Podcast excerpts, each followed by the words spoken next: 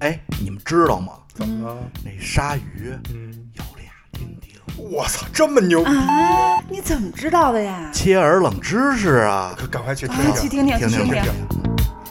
人类就是一种知道无用知识越多越快乐的动物。欢迎收听切耳冷知识。 with the sound of speed. Machine guns ready to go. Are you ready? Hey, are you ready for this? Are you hanging on the edge of your seat?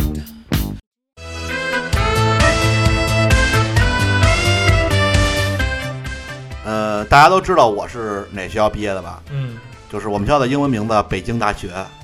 啊、英文注意一下，我们学校英文名的北京大学。呃，这个科 of Of technology，呃， 就是这个北大这个咱们国家最好的大学之一了啊、嗯北大这个校徽你们都见过吗？嗯，就是嗯北大像一个小松树一样啊、是不是对，它这个设计啊是鲁迅先生设计的，你知道吗？嗯，嚯，就是你以为鲁迅先生只会写课文，给咱们写课文吗？并不 是，其实是一设计对，美工，真的是美顺国便写点东西。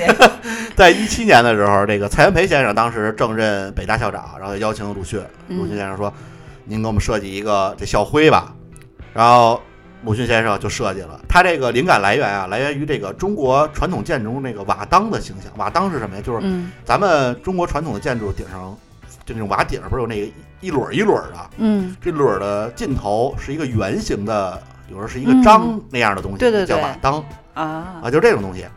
它这个作为北大的校徽也是圆形的，然后上面是北大两个篆体字，嗯上边的那个北是背，就像背对背的两个人，嗯然后下边的呢大就像一个站立的人，就既是一种所谓的责任，还表示了这个三人承重的这么一个呃意义。嗯你以为鲁迅先生就只设计了这么一个校徽吗？嗯其实并了并不是，鲁迅先生还设计了很多花体字。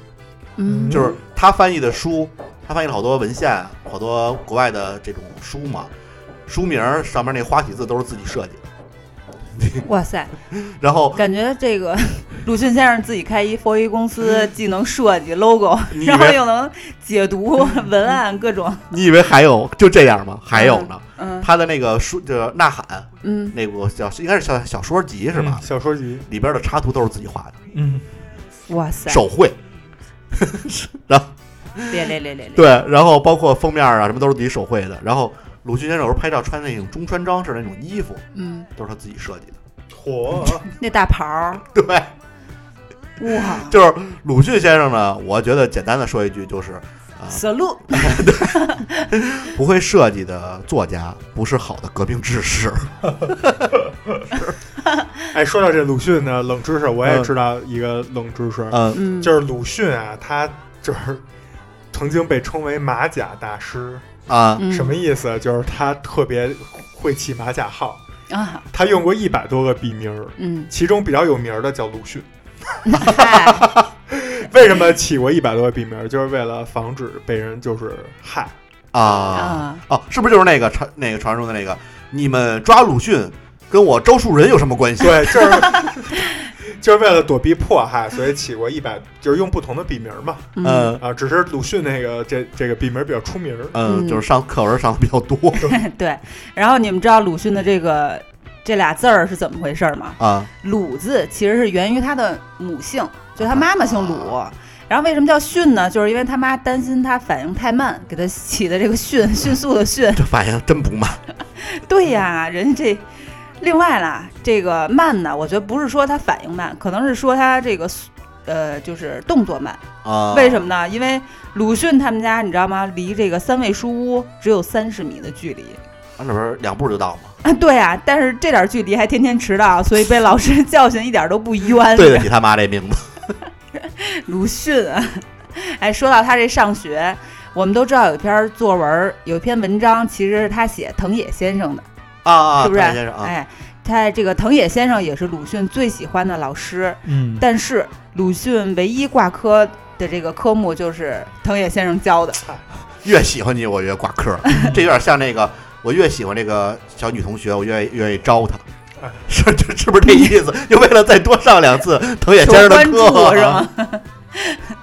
然后鲁迅真的是除了他设计写东西，嗯他还有一个就是特别牛的点，这可能确实也比较偏门儿啊。啊虽然他身高只有一六一，啊，那妈呀，但是他是我国第一个柔道黑带。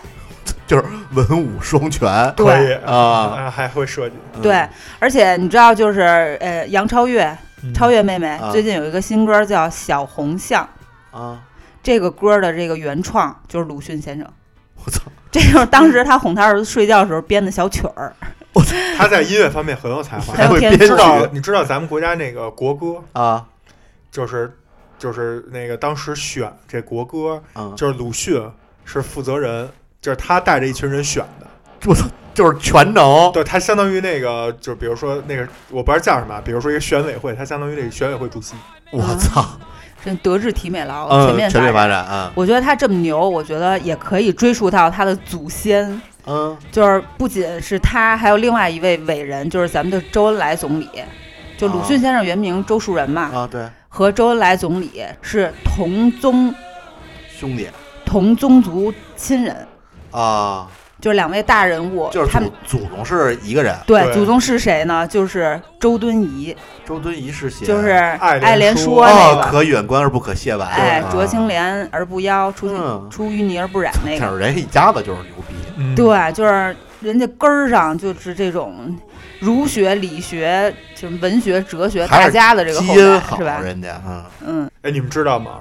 嗯就是咱们那国徽，啊，啊，当年也是鲁迅带着人设计的，果然是一好设计而且哇当塞时还有一个也挺逗的，就是当时就是中国应该禁什么样的小说，嗯，就是禁止什么样的小说，然后应该提倡什么样的这种这种文学形式，嗯都是鲁迅说了 算。啊就，是这么牛逼， 都是鲁迅，就是给大家他列个他书相当单于那个组委会的 leader 这么一个，嗯，所以当时这个新青年从来没有被禁过，因为他是掌权人。就是所以咱们能看到很多这种国外的小说，都是因为鲁迅先生咱们能看到的，如果没有鲁迅先生，可能咱们都看不到，对，还真是，反正就文化口上的呗。嗯，还是挺牛逼的。那咱们这期敬仰鲁迅先生就先到这儿。好，哎，说起这鲁迅，再给大家提一句吧，就是如果在北京的话，我不知道现在还有没有，反正我小时候老去，就是因为离太近了，在西城区，呃，西四和阜成门之间，呃，就是西二环阜成门桥东边儿。白塔寺的西侧，离这个当时的幺五九中学比较近，嗯有这个一个鲁迅故居啊，啊，可以去就是学习参观一下。我们小时候老去，因为离我们学校特别近。就是鲁迅先生比咱们想象的牛逼得多。嗯，可以去真的看看那个鲁迅故居，还挺古鲁迅故居还挺好的，嗯里，面还挺好玩儿。好，那咱们这期鲁迅先生的冷知识就到这儿啊好，越冷越快乐，感谢大家收听《切耳冷知识》，我是庄主我是芝士，我是奶牛，啊，我们下期再见，拜拜。拜拜拜拜拜真実はいつも一つ